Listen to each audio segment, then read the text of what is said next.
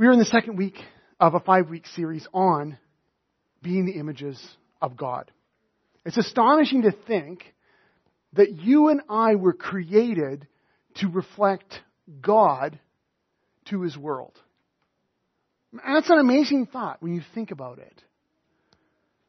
In this series, we're exploring five ways that we do that, and we're doing that out of the early stories of Genesis. Last week, we kicked off the series by looking um, at how our worship of the Creator reflects who God is to the world He loves. And we talked about how it's like we're big, giant mirrors that are angled just right, so that as we worship God, His goodness reflects off of us and into the world that He loves. If you missed that message, I encourage you to go to our website uh, and listen to it, or you can even download it to your phone and then take me for a walk, which would do us both some good.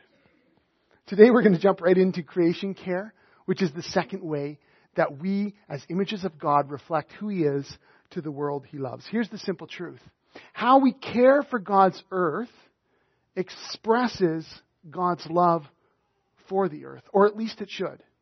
That's kind of the question, isn't it?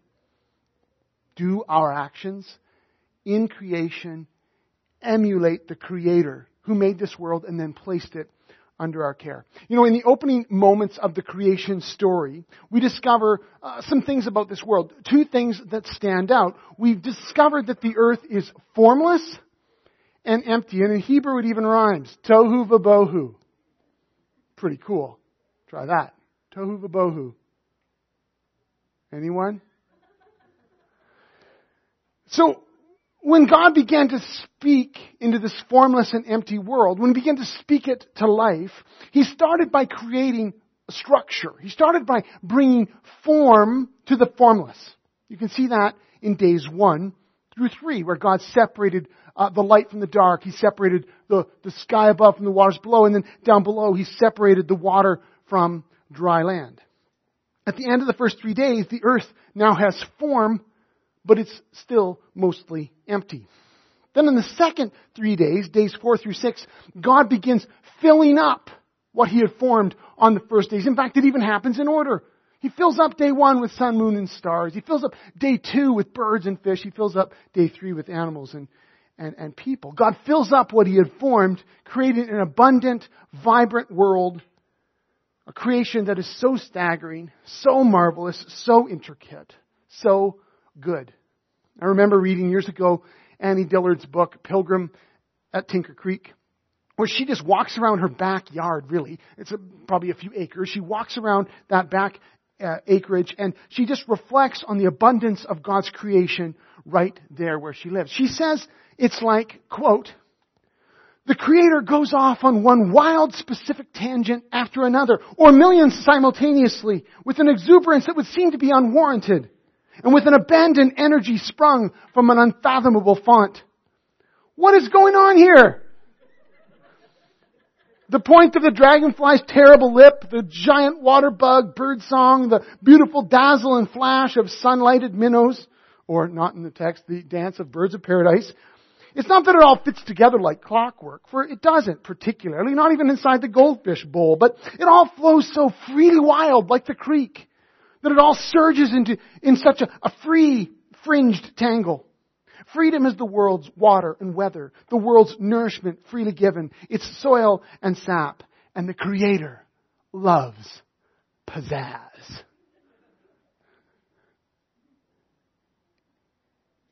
End quote. The Creator loves pizzazz. Yes, He does. I mean, look into Genesis 1. Gaze up into the galaxies or stare into your own backyard. Pizzazz is everywhere. And right at the end of day six, just before he rested from his creative extravaganza, God created human beings in his own image, in his likeness. And these humans were created for a purpose. They were commissioned into a role over the pizzazz of creation. Get this. Even before we were made, remember we talked last week, God had this little brainstorming session with himself about what he's going to do next. Even before he had created us. Let us make human beings in our image and our likeness. Why? Why did he want these human images? Quote, so that they may rule over all these other birds and animals and things that he had created. Rule is a word that's going to need a little more explaining, but before we go any further, just consider what this means. God created us as rulers under him, representing him and his leadership and his kingship to his world so that wherever we are, he is seen. Wherever we are, his presence is felt. Is it any wonder he calls us his images? What an awesome, terrifying, overwhelming, invigorating responsibility. You and I image God to the world. Wow. Well, in order to explore this this morning, let's unpack the five specific actions that God told us to take as humans in creation. They capture our commission, and these five actions are found in Genesis 1 and, and Genesis 2. I figured out some hand motions to go with these things, okay? I don't do this very often. But if you'll join me, this is how they go. Hands up. These are the five actions. Fill, subdue. I already messed up. You know, all week long I've been practicing this in my office. Try it again. Fill, rule, subdue, serve, and protect. Let's try that again. Fill, rule, subdue, serve, and protect. Let's not get that eh, wrong in my mind here. So first, we fill. Upon the initial creation of these human images in Genesis 1, 28, God commands them, be fruitful and increase in number. Fill the earth. Now at its most basic level, this is about having kids. It's about growing families. It's about reproduction. Just as God called the creatures of the deep and the birds of the sky to increase and to fill their respective domains, God calls us as His images to do that as well. And so maybe we should just name it. Making babies is a good and godly thing. If you can. But is that all it means? I don't think so. That would leave a lot of us out of it, wouldn't it? Or maybe we're done having kids. Well, now what? No, this command to fill is really a command that is about filling up creation with more images of God. It's about extending our presence as God's representatives so that every corner of God's creation is filled with God reflectors. Everywhere you go, God, the Creator, is seen and felt and experienced through us, His representatives. You know, later on in the Genesis story, after the great uh, flood and the great, or great fall, the great flood, and people had grown in population, and they decided this whole, you know, filling nonsense, we don't want to do that anymore. Let's, let's get together, let's make a name for ourselves, and let's build a big old tower, right?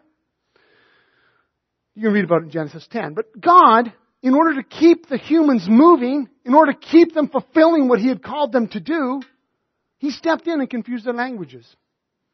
And the language confusion is, you know, there's a bit of act of judgment there, I get that.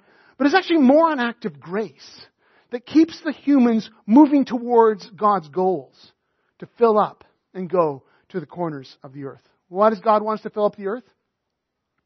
Because we can't actually do our jobs in creation, for creation, without getting into creation. We can't rule or subdue or serve or protect if we don't know or love or care about it. If we don't fill up creation, the fact is we won't make much of it either. Now, filling up creation doesn't mean that we, uh, how's the old song go? Pave paradise and put up a parking lot. That's not what it means. Filling up the earth doesn't mean we then meddle in everything. In fact, as with the wisdom that God gives us, we're going to choose at times in certain places to preserve the natural state of things, to, to, to, to set land aside. We're going to leave things alone, not as an act of neglect, but as an expression of care in our national parks and wildlife preserves and little spaces and big green spaces. There's great examples of that. But in other places, our filling is going to result in human industry, in commerce and trade and development, but all of it done with God's intentions in mind so that God's goodness and His care is reflected everywhere. Filling then really is about the next four actions that we're able to rule and subdue and serve and protect. These next four actions are kind of grouped into two sets. The, the next two are in Genesis 1 and the, the, the last two are in Genesis 2. So the first two actions, to rule and subdue, in those God calls us to live like kings.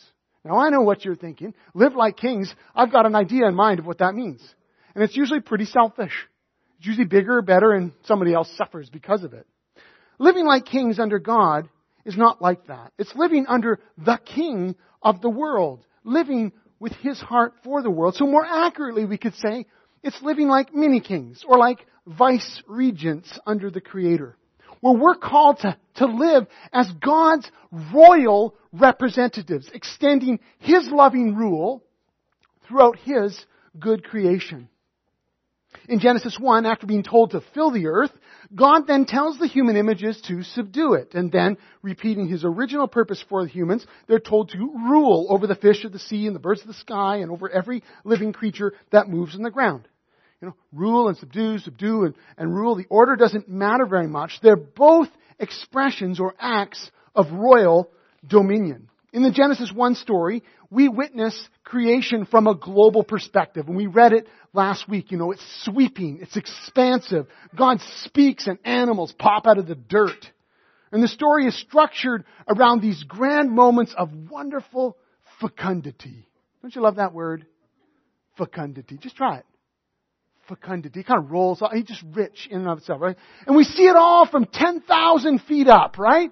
This big, expansive creation ruling creation is not an act of violent domination, but royal dominion. That God has made this amazing good creation, and now He places images of Himself in the creation to provide continued governance and oversight, to steward His creation with the same loving care with which He made it in the first place. Now, have humans understood and practiced this? Sometimes. Sometimes we have, but often we haven't. But that doesn't make it untrue. It just makes us what? Rebellious and disobedient. Still the call that God has placed on us. Subduing creation is not an act of exploitation. Rather, subduing in some mysterious way indicates that creation, the creation that God has made, is not able to be all that God created it to be without humans involved in it, reflecting who God is in it. Subduing may speak of the need for animals and fish to be managed well, which we can see. It could allude to the fact that there were forces within creation, even then, that needed to be tamed in some way. It also refers, I believe, to the potentialities within creation that would never come to be if it wasn't for humans in it. I mean, think of the materials available that then come together to create a, mu- a musical instrument. That would never be possible. Think of the other things that have come together to enable us to explore more deeply into the very microbes of the earth or the expanse of the galaxies. All elements within creation but needed humans to bring that to life. We aren't sure exactly how subduing works, but we do know this. Subduing creation is a benevolent action.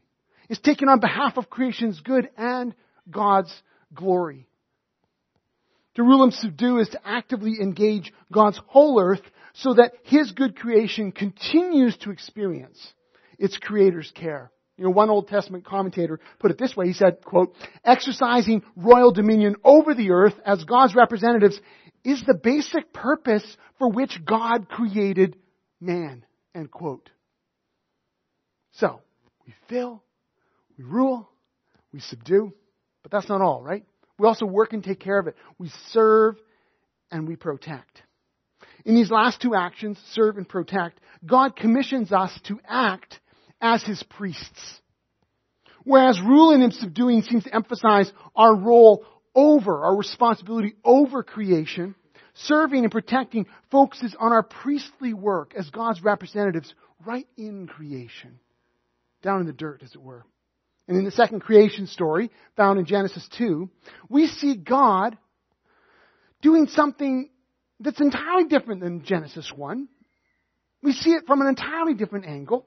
Instead of unfolding from this high global perspective, we're down there in the dirt. We're getting up close and personal. We're seeing God do something over there in the mud, right? He's like making something. What is he up to? And then he breathes into it and it becomes a living being. Let me read some of that from Genesis 2 for you. Last week I read some of Genesis 1. Here is a bit of Genesis 2, starting in verse 4. This is the account of the heavens and the earth when they were created, when the Lord God made the earth and the heavens. Now, no shrub had yet appeared on the earth, and no plant had yet sprung up, for the Lord God had not sent rain on the earth. And there was no one to work the ground. But the stream, but streams came up from the earth and watered the whole surface of the ground. Then the Lord God formed a man from the dust of the ground and breathed into his nostrils the breath of life. And the man became a living being. Now the Lord God had planted a garden in the east, in Eden. And there he put the man he had formed. The Lord God made all kinds of trees grow out of the ground, trees that were pleasing to the eye and good for food. In the middle of the garden were the tree of life and the tree of the knowledge of good and evil. A river watering the garden flowed from Eden. From there, it was separated into four headwaters. The name of the first is the Pishon. It winds through the entire land of Havilah where there is gold. And then in parentheses, it says, the gold of that land was good. I'm telling you, if there's gold in my land, it's all good. But apparently, the gold of this land is good. Aromatic resin and onyx were also there. The name of the second river is the Gihon. It winds through the entire land of Cush. The name of the third river is the Tigris. It runs along the east side of Ashur. And the fourth river is the Euphrates.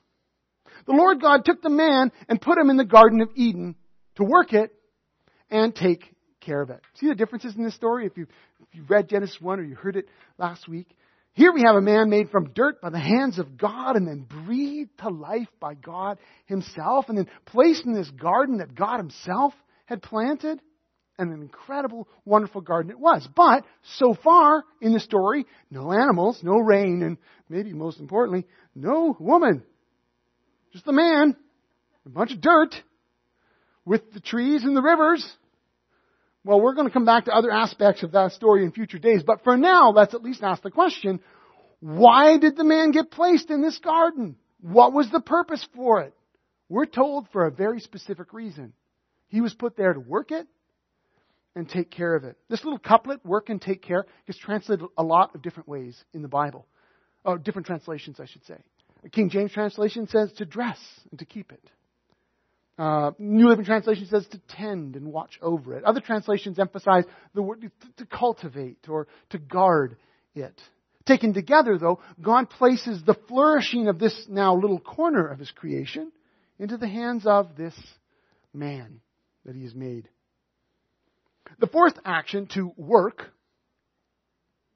to serve, is very interesting. It's a word that's only used one way through the whole rest of the Old Testament. Only one way. This word is used exclusively to refer to the work of priests in the service of God tabernacle, temple. Isn't that fascinating? That that's the word that's used. That God places the man in his garden to work it, to dress, to cultivate, to tend, to serve. And even there, he connects it with our responsibility as mediators in creation to reflect God's care to his world and to reflect creation's praise back to God. This working, this priestly service, finds expression, yes, in the turning of the soil, planting gardens, but it also extends to the cultivation of the arts and medicine, science, inventions, beauty, usefulness, poetry, extending health and vibrancy through all of creation. It's so much more than just gardening, although that definitely is included. It po- points toward human civilization at its greatest apex under God. The fifth action, to take care or to protect, is the call to keep, to watch over, to guard the garden. And it does have this protective aspect where the man is called to ensure the safety and the health and the longevity of God's garden. But what could that possibly mean? I mean, what exactly is he supposed to be protecting the garden from? Could it be that right here, God is preparing the man for an invasion of evil? I mean, it's only verses later that we do find out that there is, in fact, a snake in the grass, or maybe more accurately, a serpent in a certain tree, trying to derail God's images from their service and their protection of the garden that God had made. And this man's call to protect is really about safeguarding God's garden. Yes, about managing and conserving his resources. It's also about protecting the habitat, increasing the flourishing and integrity of what God has given him. It's working with the long-term view in mind of what could be, but also what must never be. So, ruling and subduing speaks of our royal assignment over creation. We are to live as kings. Serving and protecting refer to our priestly role within creation. We are to act as priests. We fill, we rule, we subdue, we serve, and we protect. Well, what does that really mean for us? Well, I think at square one, we have to actually embrace our identity as God's images in His creation to the rest of the creation. We have to start there. We have to actually acknowledge that we are responsible to God for this filling, ruling, subduing, serving, and protecting of His creation. We just have to start there. Because for far too long, we, and now I speak specifically to those who would say, I'm a follower of Jesus, we have abdicated our role as God's royal servants within creation. We've been more concerned with how, uh, you know, caring for creation might affect my lifestyle choice rather than embracing the fact that God has created me and you and us to make the care of His creation our way of life.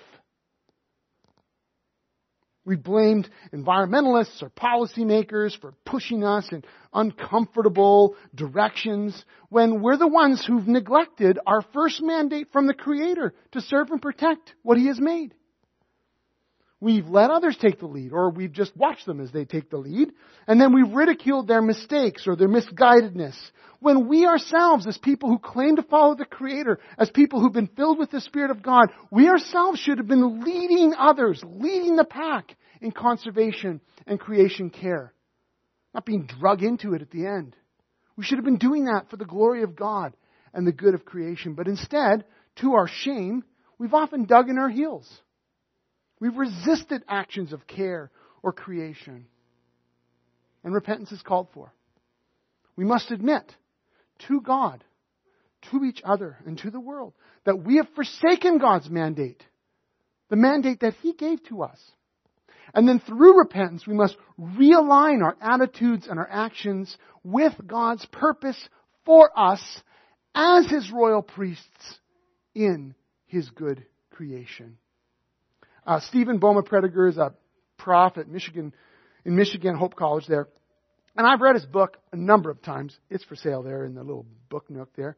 And uh, it's a book called For the Beauty of the Earth. Love that book. Covers a lot of ground in it. But I had the privilege of meeting him in February. I was speaking at a Creation Care Conference there in Calgary, and I had the privilege of meeting him. That was great. Um, he has a little quote, uh, and then he quotes someone else in his book. He says, we are God's vice regents. We're called to rule as God rules. That's what I've been saying.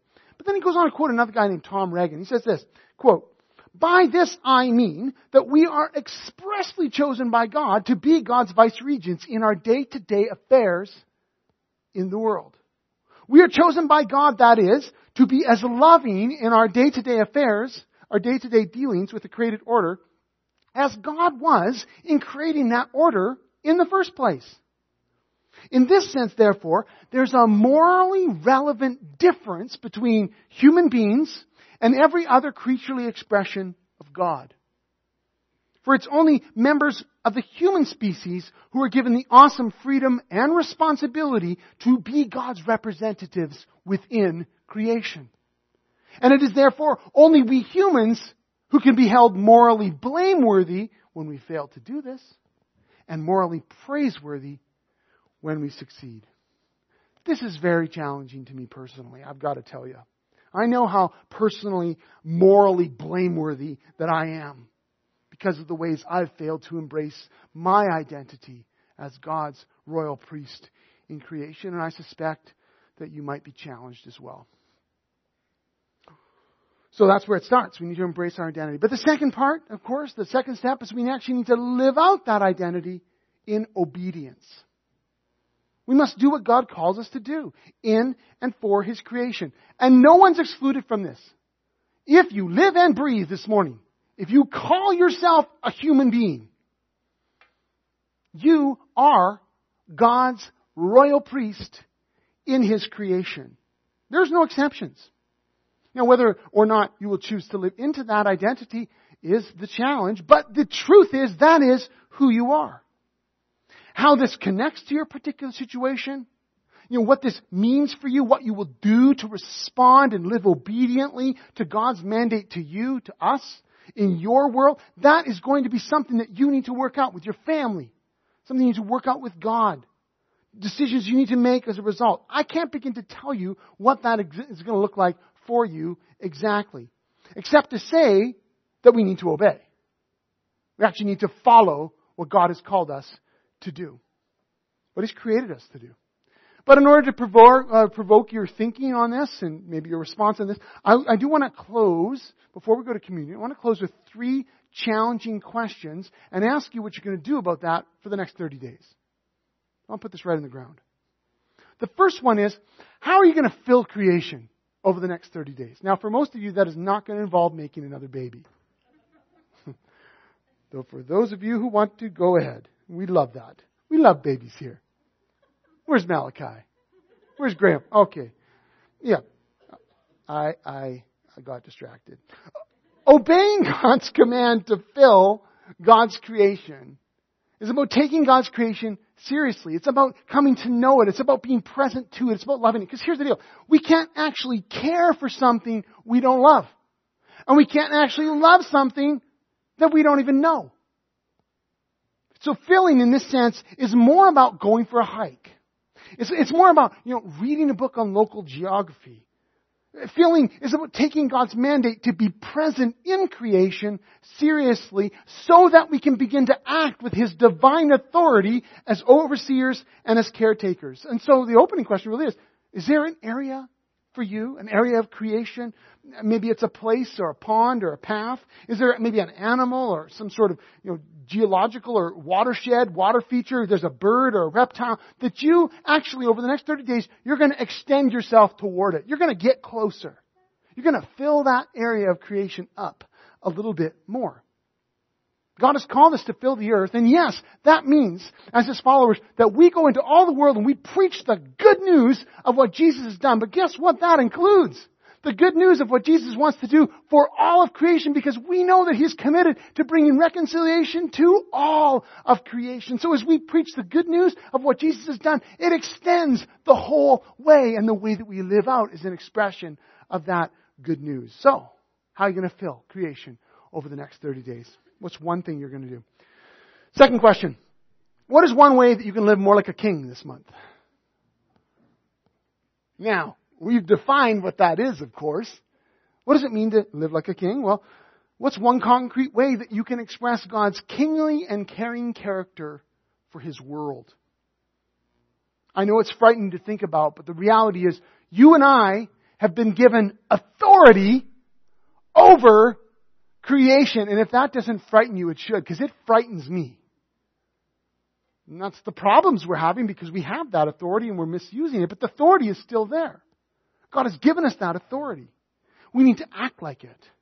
We need to, in that sense, live as kings. And that might include things like writing letters. It might include over the next few days before a provincial election that we query our politicians about environmental policies. We dig in deeper. We try to understand why we're making certain decisions. We study climate change. We research about how we understand different patterns that are, that are existing in our, in our world and in our own lives. And we, we try to get a grip on that so that we can live with the authority God has given us as His vice regents, as His mini kings. And as we do that, the world begins to experience more and more that there is a caring God who's leading this ship. That there is someone on the throne and is being experienced through those who image him. So, what's one, one way you're going to live more like a king this month? Get real practical. What's going to be? And then the third question is what is one way that you can minister as a priest in creation this month? You know, maybe it just means you're going to plant your garden with a little more passion, with a little more intentionality. You're going to realize as you're turning that soil and putting those seeds in that you are doing something that God has created you to do, that you're doing something that is good and holy and right for the good of creation. Maybe that's what it's going to be. Maybe you're going to actually begin to look at creation around you differently. You know, speak to the trees. worship God. You Douglas fir, whatever. Like you're going to begin to engage creation as we see that we're called to do so that we can together reflect the Creator's praise. Are there things that you can do to begin to protect or enhance the soil around where you live, over which you have a say? Maybe there's something specific that you can do to act more loving toward your own body. Maybe it's time in response to God's authority, His call in your life. Maybe it's time to begin overcoming an addiction that's been harming you. Or, or saying no to something that has been hurting your body. You and I are called to touch and to turn and to serve and to protect God's earth, which includes everything He's made and includes our own earthly bodies. And how we do that reflects His character to the world. How are you going to act as a priest over the next 30 days? God has called us, He's identified us, and He's given us authority as His royal priests to fill and subdue, rule. I can't do that. Serve and protect. You got it. He's given us that authority.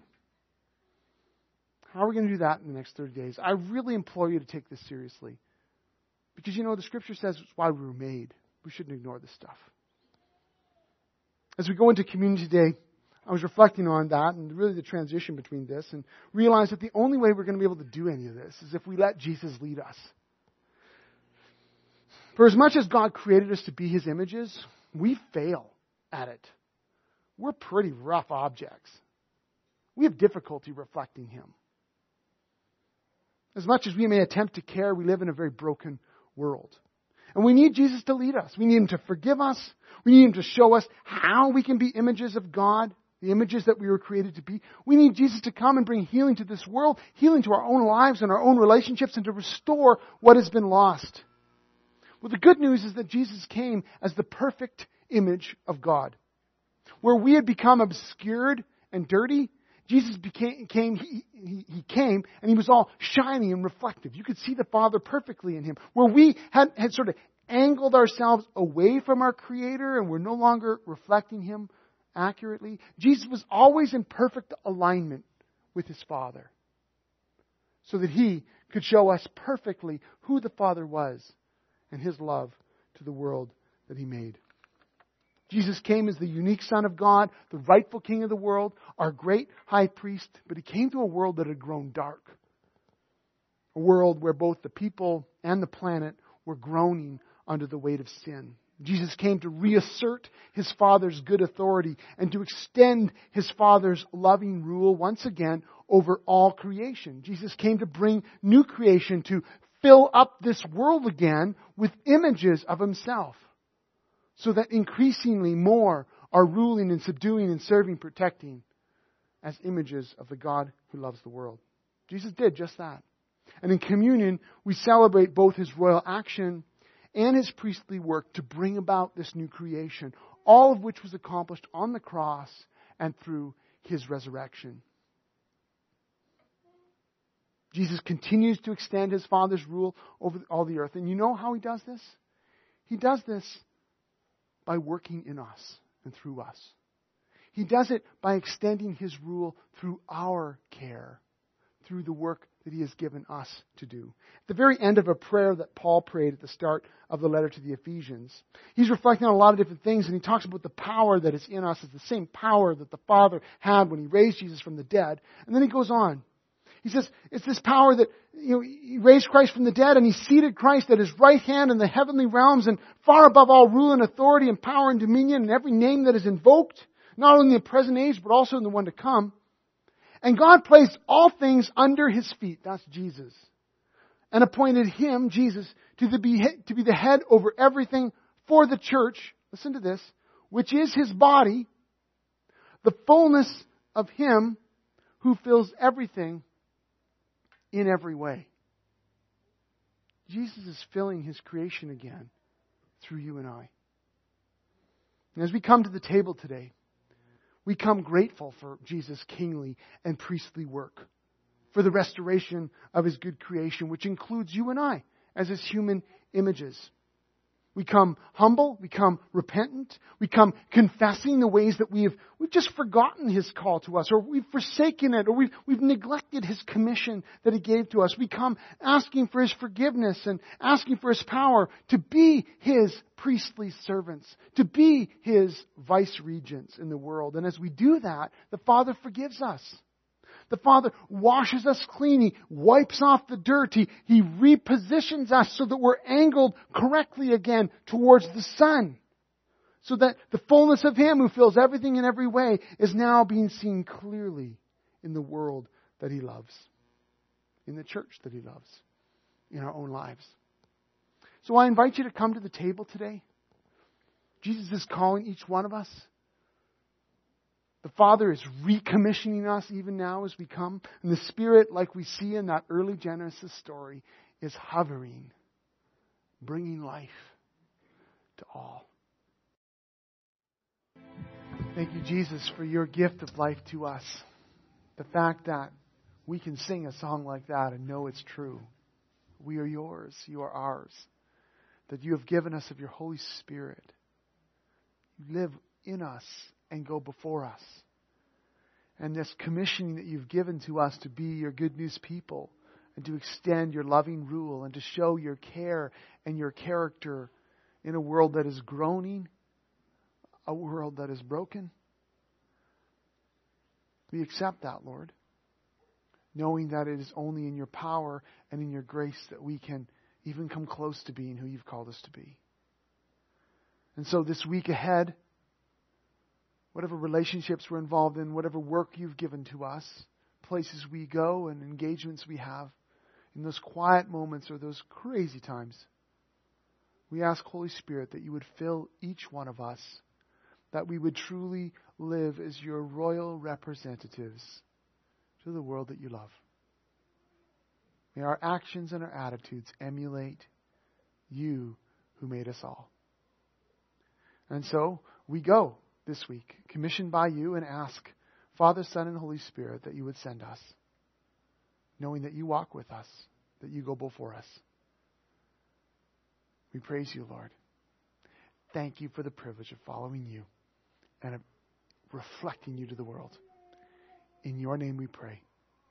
Amen. May the grace of our Lord Jesus Christ go with you this week. May we continue to reflect his goodness to the world. God bless.